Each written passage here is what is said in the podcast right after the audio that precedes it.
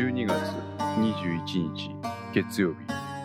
9時5分。金沢銀行金沢駅前支店。今年も余すところ少しとなり金沢銀行金沢駅前支店の週明け月曜日は朝から混雑していた。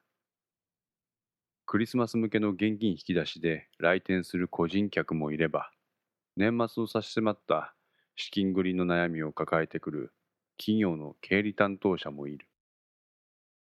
時間的なもの、金銭的なもの、多種多様であるが、来る人来る人が皆一様に余裕がない様子だ。どうしてこうも日本の年末というのは気ぜわしいのだろうか。古田はその落ち着きのない店内に入るや周囲を見渡した。佐竹康之がここにいるかを探るためだった。ほら、か。いらっしゃいませ。どういったご用件でしょうか？店内の隅から隅まで見渡している古田を見て、フロアに立っていた女性行員が声をかけた。現金の入出金や振り込みは ATM で済ませることができる。銀行側にとっては ATM を利用してもらう方が単純作業だけを行う人員の削減につながるので、願ったり叶ったりだ。人と人が顔を合わせて生まれるコミュニケーションもあろうが、そのコミュニケーションは時としてトラブルを招く要因ともなる。単なるオペレーションであるならば、人がそれをする必要はない。機械の方が人と比べてより正確で迅速だ。そのため銀行ではこの手のフロアレディがよく立っている。彼女らは手取り足取り機械操作が増えてな連中を相手にそれを享受する。機械の操作が増えてな老年層にとっては、これは苦行のようなものかもしれない。せっかく自分の資産を預けているのに、わざわざ自分が苦手なものと対峙しなければならない。考えてもみれば、客に対するサービスという観点で見れば、なんとも高飛車な態度ではないだろうか。あの、佐竹さんに用事があって来たんやけど。代理の佐竹ですか？ああ、そうそう。佐竹代理。店内を一通り見回した古田だが、彼が知る佐竹の顔はあくまでも高校時代のもの。人はその経験や環境によって顔立ちが変わることがある。よってこの時の古田は誰が佐竹であるか特定できなかった。失礼ですが、どういったご用件でしょうか？お礼を言いたくて来たんやけど。お礼？そう、ちょっと一言だけお礼を言おうと思ったんや。この古田のセリフにフロアレディは明らかに表情を変えた。少々お待ちください。彼女は店内のバックヤードにあるパーテーションで仕切られている向こう側に一旦消えた。しばらくして細身のスーツを身にまとった男がこちらの方へやってきた。高校の卒業アルバムにあった面影を色濃く残したその男の顔を見て、古田はこの男が佐竹康之であると確信した。えっと、どちら様でしたっけ？その説はいろいろとありがとうございました。そう言って古田はさりげなく自分の名刺を佐竹に渡した。名刺に書かれている肩書きを見た瞬間、佐竹の顔はこわばった。佐竹さんですね。ちょっとだけ時間が欲しいんです。金沢駅にボンって喫茶店があるでしょう。そこで1時間ほど待ってますんで来てください。もし無理なら、そこに書いてある電話番号に連絡してください。古田は周囲に聞こえないように体を佐竹に近づけて囁いた。そして、すぐさま佐竹と距離を置くように立ち位置を変え、深く神戸を垂れた。その説は本当にありがとうございました。お忙しいのですみませんでした。いえ、こちらこそ。佐竹は複雑な表情を浮かべてその場から立ち去る古田の後ろ姿をしばらく見送った。警察か。彼は再び渡された名刺に目を落とした。県警本部捜査二課課長補佐とある。佐竹は警察の組織のことなどを知らない。この肩書きを持つ者がどういった身分で、どういった仕事をしているのかわからない。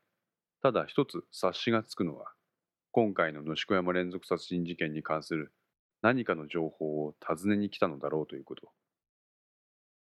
まさか、こんなに早く俺のとこに来るなんて。自席に戻ると、次長の立花が佐竹に声をかけた。代理、誰や？いいえ、ちょっと個人的な関係です。代理、こんな年末のクソ忙しい時に、個人的な用事店内に持ってくんなや。支店長とのやりとりを経て、立花は朝から苛立っていた。すいません。以後、注意します。たく。そう言って立花は店内に掲げてある時計に目をやった。時刻は9時15分だった。支店長から何も連絡ねえな。支店長の山形はマルホン建設に対する1億円の手形貸付倫理を有志部まで上げていないことについて有志部長から呼び出しを受けた。しかし山形はそれを誇示した。電話のやり取りは応接室で行われたため、その一部始終は立花と佐竹も知っている。佐竹は今朝のやり取りを思い出していた。支店長、有志部からお電話です。ああ、わかった。テーブルの上に置かれた電話の保留ボタンが点滅していた。お前ら黙ってみとれ。そう言うと山形はスピーカーボタンを押してその受話器を持ち上げた。はい、山形です。支店長、マルホン建設の有志林はまだか。声の主は有志部長の小堀である。ああ、あれですか。倫理はできてますけど、反号すいません。あ？何言っとるんよ。何度も言いますが、反号すいません。ですから、あげられません。週明けの朝から言っとんな。午前中まで持ってやっからさっさとこっち持ってこい。冗談ではありません。本気です。健全でないところにこれ以上の融資は私は認めません。だろう、おめえの意見なんか聞くた電話しとるんじゃねえよ。手足実行せんかったらお前飛ぶよ、こんなこと子供なんかわかるわけや、お前。こんなところに上積みして貸して、回収なんかできっかい。え？部長は、ね？回収できんかったら責任取ってくれるんか？あ？やろうやだ。今日の13時からやで役員会。それまで倫理なかったらどうするんで。金沢銀行の幹部同士が大声で怒鳴り合う様を見つけられた立花と佐竹は黙るしかなかった小堀さん俺はもう無理やもう我慢できん山形、悪いこと言わん。思いとどまれ。専務がこのこと知ったら俺はお前をもうかばえん。覚悟の上ですマルホン建設の社員が路頭に迷うことになるぞ。知りません経営者の責任ですお前の首も飛ぶぞ。どうぞご自由に私の首だけでは足らんでしょうな山形、この件は俺も黙って見過ごすわっていい。今から役員に報告させてもらう。報告連絡相談は部下の務めですこのやり取りの後山形は取引先と予定が入っていると言って店を出て行ったきりだ。はい立花です。ええ。立花に内線電話がかかってきたようだ。立花は佐竹の方を見て相槌を打ちながら唇を動かした。佐竹は自分なりの独身術を駆使して立花が発するメッセージを読み取った。小堀部長。え？いいんですか？いやですが。はい。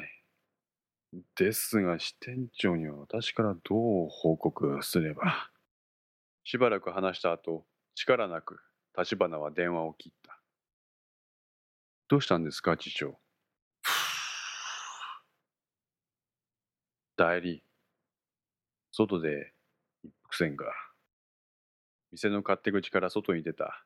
立花と佐竹はそれぞれ自前の携帯灰皿を手に周囲から死角となる場所に立ってタバコを吸った。林に持ってこいって。立花は力なく言葉を発した。マジですか？マジや。でも林には支店長の机の中ですよ。代理林にの中身覚えとくか？書き直しますか？それしかないわ。佐竹はため息をついた。それにつられるように立花も大きく息を吐く。そして左腕につけている腕時計に目を落とした。9時半か。次長あそこの林にはしょっちゅう変えてるんで書き直しはすぐにできますよ。ただなあ気にかかるんやわ。少しでも中身が違う倫理書が有志部に直接言ってしまったらそれはそれで支店長がねえ劣化のことが起こりそうな気がすれんて。でも有志部が言ってるんでしょ？そうやけど俺ら有志部の部下ってわけじゃないしな。佐竹はタバコの火を消してしばらく黙って考えた。ひょっとしてそう言うと佐竹はそそくさと店内に戻った。そして無造作に支店長の机の引き出しに手をかけた。銀行員たるものさまざまな個人情報を取り扱っているため離席の際は必ず机に施錠するのが基本だ。これは金沢銀行で徹底されている。なので不在の席の引き出しが開くことは通常考えられない。今佐竹が取っている行動は彼が求める成果から考えて望み薄のものであることは彼自身もよく知っている。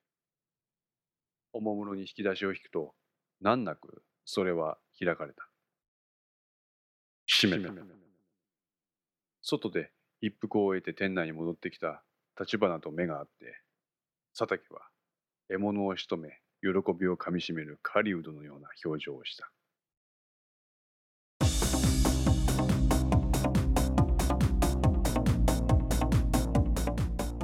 5の線いかがでしたでしょうか？このお話は不定期更新ですが毎週1話ずつ更新できるように鋭意作成中です。ご意見やご感想などがありましたらぜひともお寄せください。私にとっても非常に励みになりますのでよろしくお願いいたします。ウェブサイトではこの他にもいろいろな情報を載せていますのでよかったらそちらの方もご覧いただければ嬉しいです。それではまた。来週ごきげんよう。